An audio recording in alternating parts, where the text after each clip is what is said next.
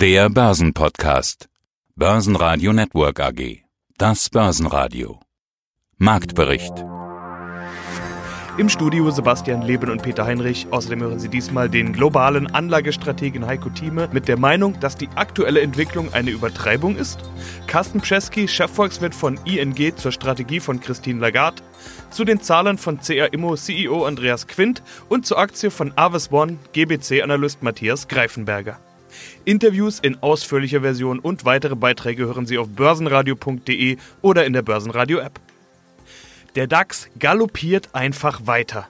Die 11.500 Punkte waren keine Hürde, es ging bis über die 11.700. Schlusskurs war etwas darunter bei 11.658 Punkten mit plus 1,3 Prozent. Der ATX in Wien legte 1,6 Prozent zu auf 2.251 Punkte. Für gute Stimmung sorgte heute mal wieder Aussagen der Politik, wo EU-Kommissionspräsidentin Ursula von der Leyen von einem 750 Milliarden Euro Aufbauprogramm für Europa gesprochen hat. Und von der Notenbank, wo es Signale für mögliche weitere Lockerungen gibt bzw. Verlängerung der bisherigen Programme. Heiko Thieme, globaler Anlagestratege. Die Börse reagiert doch so, als wäre Corona schon überwunden. Also da wird doch ein absolut positives Szenario gerade eingepreist bei 11.700 DAX-Punkten. Das ist richtig. Auf den Punkt will ich jetzt zu sprechen kommen. Ich sage, jetzt ist die Frage, also das haben wir, wir haben bei 8.250 eine Unterbewertung gehabt, oder beim Dow Jones Index bei 18.200. Deswegen auch richtig war es, Ende März zu sagen, bitte, das sind Einstiegskurse, steigt bitte ein. Ich war, kauft euch ETFs, kauft euch einzelne Werte etc. etc. Aber dann, nach der, an dem der Anstieg jetzt 42 Prozent beträgt, also eine Riesenhosse. Wir haben jetzt aufgeholt, ich war ungefähr das Fünffache dessen, was für ein Jahr normal ist, nachdem wir allerdings unnormal auch stark gefallen waren, nämlich 40 Prozent. Das heißt, wir leben in einer Situation der Extreme, die in dieser Form noch nie da gewesen sind. Gleichzeitig haben wir, und das ist entscheidend, von Seiten der Notenbank eine Liquidität bekommen, die größer ist als all das, was wir bisher gesehen haben. Nebenbei als Randbemerk, es muss auch irgendwo mal finanziert werden. Irgendeiner zahlt die Rechnung. Wir können das Geld ja nicht aus der Luft drucken. Und deswegen hat die Liquidität hier, weil die Alternativen fehlen. Immobilien sind relativ uninteressant, weil sie teuer sind. Der Rentenmarkt bietet keine Alternative mit Nullzinsen quasi. Spargeld lohnt sich nicht mehr. Gold ist nur marginal interessant und wir haben gar nicht genügend Gold, um alle Anfragen oder Nachfragen zu lösen, wenn es zu einer allgemeinen Goldnachfrage käme, die sowieso aus meiner Sicht fundamental keinen Sinn macht. Goldminen ja, haben wir auch empfohlen, nicht wahr, haben sich auch gelohnt, aber es gibt keine Alternative zur Aktie. Insofern greifen die Menschen wie ein Strohhalm zu jedem, was jetzt läuft. Es ist die emotionellste Erholungsphase, die ich in dieser Form jetzt erlebe in den letzten zwei, drei Wochen. Und da ist es verdammt schwer, das muss ich zugeben, zu sagen, ich bin nicht dabei. Ich habe ja auch in meiner Marktprognose vor, äh, glaube ich, knapp zwei Wochen einmal geschrieben, ich bleibe Zuschauer, schaue mir das an. Und hätte man mich gefragt, noch vor wenigen Tagen, ist 11.726, was wir jetzt genau aktuell haben, denkbar, würde ich sagen, denkbar ist alles. Den Satz kennt jedes Clubmitglied von mir an der Börse, aber es macht keinen Sinn. Es ist rein von der Bewertungsbasis von dem zu erwarteten Gewinnentwicklung wäre es eine der höchsten Bewertungen der Börsengeschichte schlechthin. Mit einer wirtschaftlichen Aussicht, die alles andere als rosig ist. Wir haben 40 Millionen Arbeitslose in Amerika und diese Zahl wird nicht drastisch fallen. Wir haben eine leichte Öffnung der Wirtschaft. Das wird aber noch nicht eine Normalität bedeuten. Und wer eine Normalität noch in diesem Jahr erwartet, der träumt der ist echter Träumer. Wer eine Normalität im nächsten Jahr erwartet, der ist nicht nur optimistisch, der ist ein Superoptimist. Der erwartet, dass zum ersten Mal ein Wunder passiert in der medizinischen Wissenschaft, dass wir einen Virus haben, der einen Impfstoff findet, schon im Laufe dieses Jahres, am Jahresende. Und wir werden alle in den nächsten zwölf Monaten erfolgreich geimpft sein und der Coronavirus ist kein Problem mehr.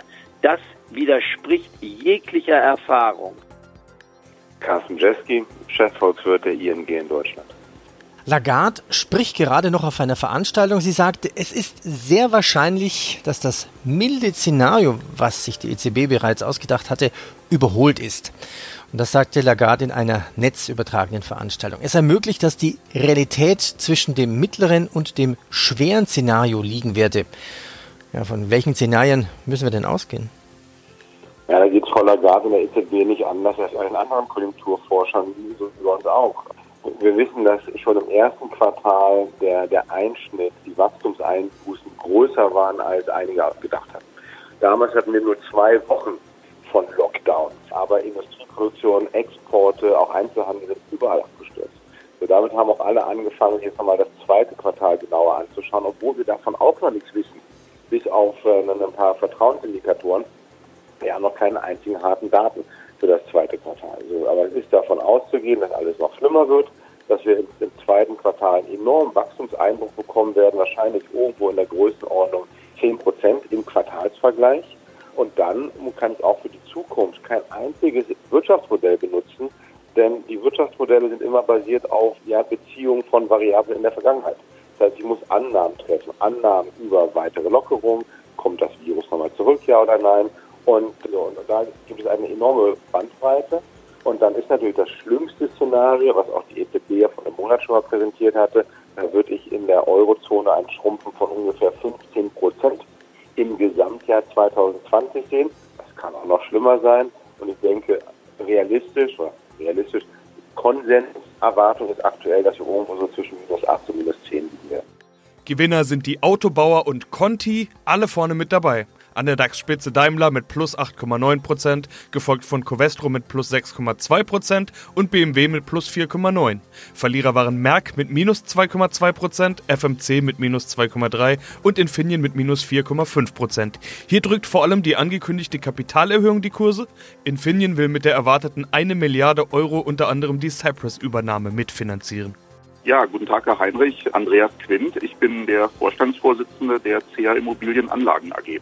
Sie sind also quasi auf der glücklichen Seite des Lebens, auch mit Ihren Immobilien. Wir hatten gestern ein Interview mit der UBM und hier berichtet uns der CEO Winkler von einer neuen Strategie. Die UBM erfindet sich neu. Die rücken von der Essie-Klasse Hotel für die nächsten Jahre ab. Kann man sich bei UBM gut vorstellen. Haben Sie vielleicht auch eine neue Strategie? Nein, wir sehen unsere Strategie im Gegenteil jetzt auch durch die Covid-19-Krise klar bestätigt. Diese Ausrichtung auf Büroimmobilien in Top-Lagen, in Top-Städten, äh, in Top-Ländern, das ist unseres Erachtens genau richtig. Wir sind im Grunde genommen von der Strategie für solche Krisen sehr gut aufgestellt. Egal was passiert, Büros in äh, Top-Lagen werden immer nachgefragt sein. Da sind wir schon zu 90 Prozent, wie gesagt, ähm, investiert. Äh, wir sehen auch die Länder, die Städte und die Konzentration auf die Lagen in den Städten weiterhin sehr positiv. Also wenn man nun zu den drei Prozent äh, am wenigsten Betroffenen gehört, dann macht das, glaube ich, eine Strategieänderung nicht notwendig. Und insofern werden wir jetzt auch keine wirkliche Strategieänderung vollziehen müssen. Guten Tag, mein Name ist Matthias Greitenberger und ich bin Finanzanalyst bei der GBC AG. Heute geht es um Logistik, um Avis One. Natürlich mit der Corona-Überschrift. Wir hatten jetzt einen staatlich verordneten Lockdown mit harten Folgen für die Wirtschaft. Wie groß die Folgen sein werden, na, das wird man noch sehen in den Q2 und Q3-Bilanzen der Deutschland AG. Die Wirtschaft stand still. Die Wirtschaft brauchte auch in der Lockdown-Phase logisch Logistik, Lieferungen. Avis One ist auf der Schiene zu Land unterwegs und vermietet Waggons, Container, LKW-Brücken. Herr Greifenberger, wie hart trifft Corona die einzelnen Bereiche bei Avis One? Also man muss sagen, Avis One ist tendenziell eher weniger betroffen. Dazu komme ich gleich. Ich möchte vielleicht noch ganz kurz das Geschäftsmodell erläutern, damit das für alle Zuhörer verständlich ist. Es handelt sich hier um einen Bestandshalter und nicht, wie man das normalerweise assoziiert, um Immobilien, sondern es werden Transportwaggons und Container gehalten.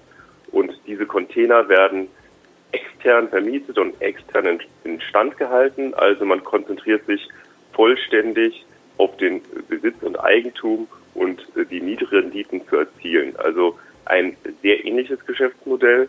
Und wenn man sich dann anschaut, dass die Avis One sehr stark auf den Rail-Bereich setzt, der fast über 75 Prozent ausmacht, da sieht man, dass die Warenlieferungen innerhalb Europas, wo sich der Wagenpark äh, befindet, natürlich nicht stillstehen in Corona. Ganz im Gegenteil, es wird verstärkt auf Rail gesetzt, da es natürlich deutlich leichter ist, große Warenmengen über Grenzen zu transportieren mit einer Person vorne im Führerhaus, anstatt mit, äh, sage ich mal, 100 LKWs. Also die Schiene profitiert ganz stark davon und das sehen wir auch, dass hier aktuell das Management optimistisch ist, aber man weiß natürlich nicht, ob jetzt bei Corona noch die zweite und dritte Welle kommt. Deswegen wurde sich ganz zurückhaltend geäußert. Aber aus meiner Sicht ist das Unternehmen hier hervorragend aufgestellt. Börsenradio Network AG Marktbericht